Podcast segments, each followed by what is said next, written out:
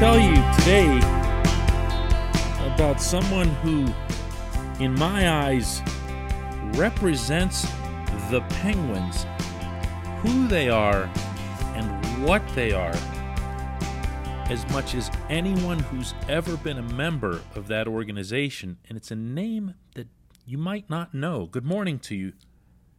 Good Thursday morning. I'm Dan Kovacevic of DK Pittsburgh Sports. This is Daily Shot of Penguins. Comes your way bright and early every weekday. If you're into football and or baseball, I also offer up daily shots of Steelers and Pirates right where you found this. Tom McMillan has authored books on the Civil War and on Flight 93.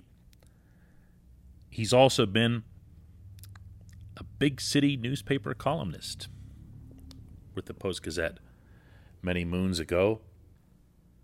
He joined the Penguins media relations staff in the early 1990s, crossed over to the dark side, as we like to say in this business.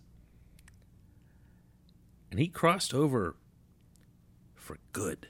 Like when he crossed over, he went all in. And that's also rare because the journalists who do get into PR, or for that matter, and it's rare in the other direction, you always kind of stay who you are. Tom went all in. Tom was all about the Pittsburgh Penguins. And he became, in ways that most people will never know, the spirit of this franchise when things got dark, which was not all that long after Tom's arrival, the bankruptcy proceedings, uh, the doubt that the team would ever find a new home, the possibility that the team would relocate, whether it was to Kansas City or somewhere else, ownership, Mario getting his money, uh, the hearings at the top of the U.S. Steel Tower to determine how the bankruptcy would play itself out. There was one individual who kept it all grounded, and that was Tom. There was one individual who made sure that those of us who were reporting on the team at the time always had his grounded vantage point on this. And the way Tom would deal with you on this, he'd call or you'd call, most likely he'd call, and he'd say, Listen, I know you got to write what you got to write, and I get that because I was on your side of the fence. But here's how it really is. Here's what's actually going on. And no matter what you'd heard from anybody else, from any other source. Once it came from Tom, you realized, oh, well, Tom said this. He had the Penguins' best interests at heart in every setting, but he also found a way to relay that to you in a way that was real, that was authentic, that was, look, we know we're going to get some blowback for blah, blah, blah, blah, blah. But that ability, unlike anyone working for any team, maybe for any company, as far as I know, in this city, is unparalleled. And when you hear people talk about the Penguins' culture or the the way the penguins conduct themselves or the way they treat people. You've got to understand that the consistent presence, the guy who's been there throughout, whether his position was media relations guy back then, vice president of communications, which it was for the bulk of that time, or whatever grand title they gave him uh, of late, all of that originated with Tom. Tom was the problem solver. Tom was the one that you went to to figure out what do we do here?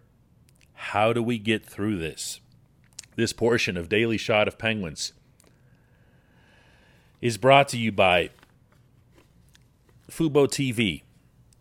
The monthly cost of cable is over 200 bucks. Fubo TV is 65 bucks a month to watch all the same channels and you don't pay for DVR or installation. There's no contracts, no catches, cancel anytime. Fubo TV is offering our listeners of this podcast a 7-day free trial and 15% off your first month by going to FuboTV.com slash DK. One more time, that's FuboTV.com slash DK. What moves me to discuss this today? Well, yesterday was Tom's last official day on the job. He's retiring. I've known this for a while now. He will be capably replaced by Jennifer Bullano Ridgely, whose ascent through the organization very much mirrored Tom's, and she's had the good fortune uh, of learning from the best, and I have no doubt that she'll do very well in her capacity. In fact, she already has. She has a lot of Tom in her, as she'll be the first to tell you, in a most positive way. But I'm going to make this one personal. I'm going to make this one personal. Tom's a friend, as angry as we've ever gotten at each other, and uh, believe me, most of that's headed in this direction, depending on what I wrote on a given day. That friendship remained intact. And when I lost my mind seven years ago and decided that I was going to walk away from my newspaper job and start my own little venture, that actually was a losing of the mind at the time. Nobody did that. There were only a couple of people that I called to run this past because it wasn't something that you could get out uh, to too many places or else I was going to get in trouble. You know, I was still employed and everything. One of those people was my dad, who I lost a couple years ago. My dad had some hesitations. He expressed them, but he also offered his support. Another was Tom. It was not a long list, trust me. And I got Tom's enthusiastic support with all kinds of very Tom like uh, data and extra information to support the concept that what I wanted to do was going to work. And stuff that, to be honest with you, he probably shouldn't have told me about other things that further, further lent strength to this move that I was going to make. And Tom's as much responsible for me crossing over to this dark side as anyone in my life. Tom has represented the Penguins, Mario Lemieux, Ron Burkle, David Morehouse. Before them, Ken Sawyer, Tom Rooney, Craig Patrick, everyone who's been a major player in this organization, all of them worked through Tom. He will be missed in ways the franchise can't begin to celebrate with whatever cake I hope they had over at PPG Paints Arena for him yesterday. Congratulations, Tom, on a brilliant career, and thank you for everything, my friend. When we come back, just one question.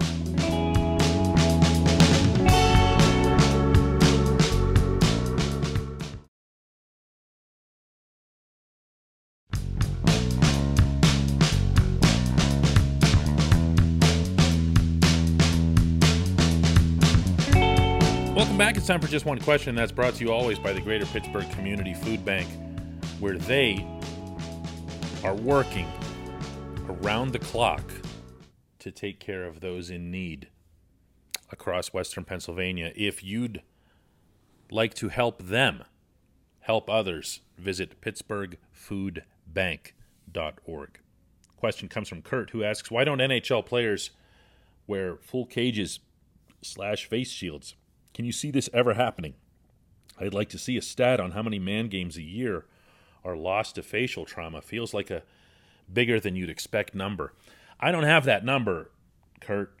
Uh, the NHL is kind of famous for describing everything as upper body and lower body, even when it's remarkably obvious.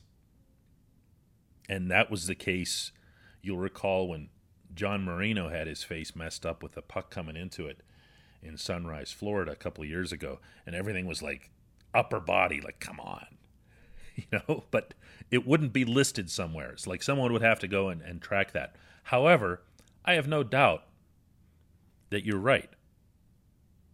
Watching the ongoing playoffs and uh, in the Stanley Cup final and seeing the the blood that's coming down, whether it's Corey Perry, the other night it was Brendan Gallagher. Sticks come up, pucks come up.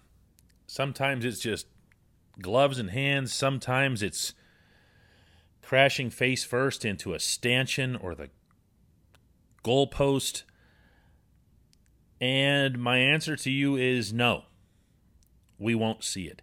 If we didn't see shields, and I'm glad you referenced shields because cages cages happen in college and cages eliminate the issue of fogging up, which is what most players will say is the problem with wearing them.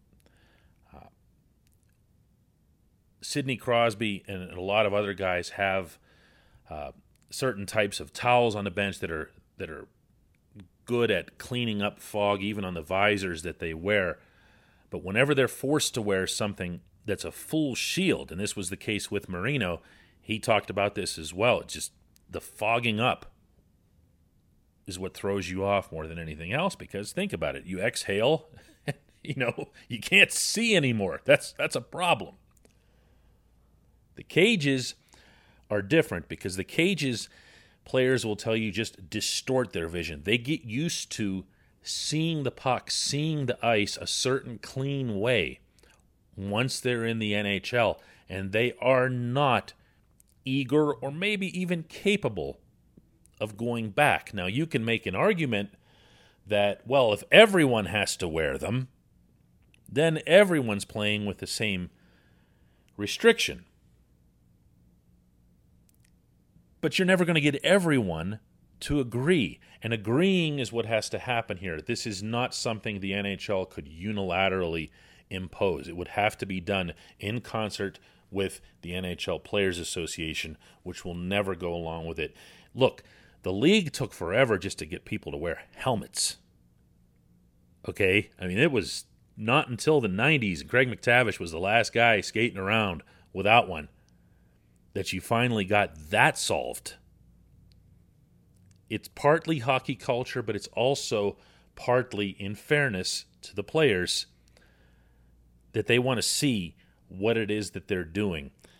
I could make a stronger argument for skate guards with all the shot blocking that goes on, but you can't even get players to do that.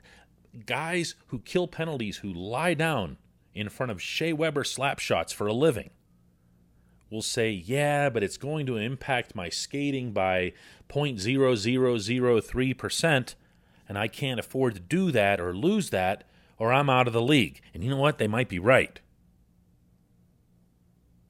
Skate guards is something that I would mandate, though, because look, if you slow everybody down by 0.0003%, one, no one's going to notice. No fans are going to notice that. Players are already faster than ever.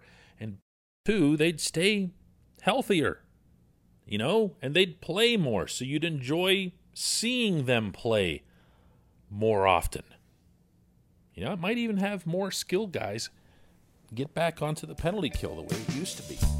I wouldn't mind seeing Sidney Crosby kill penalties, but I don't want to see him breaking his foot either.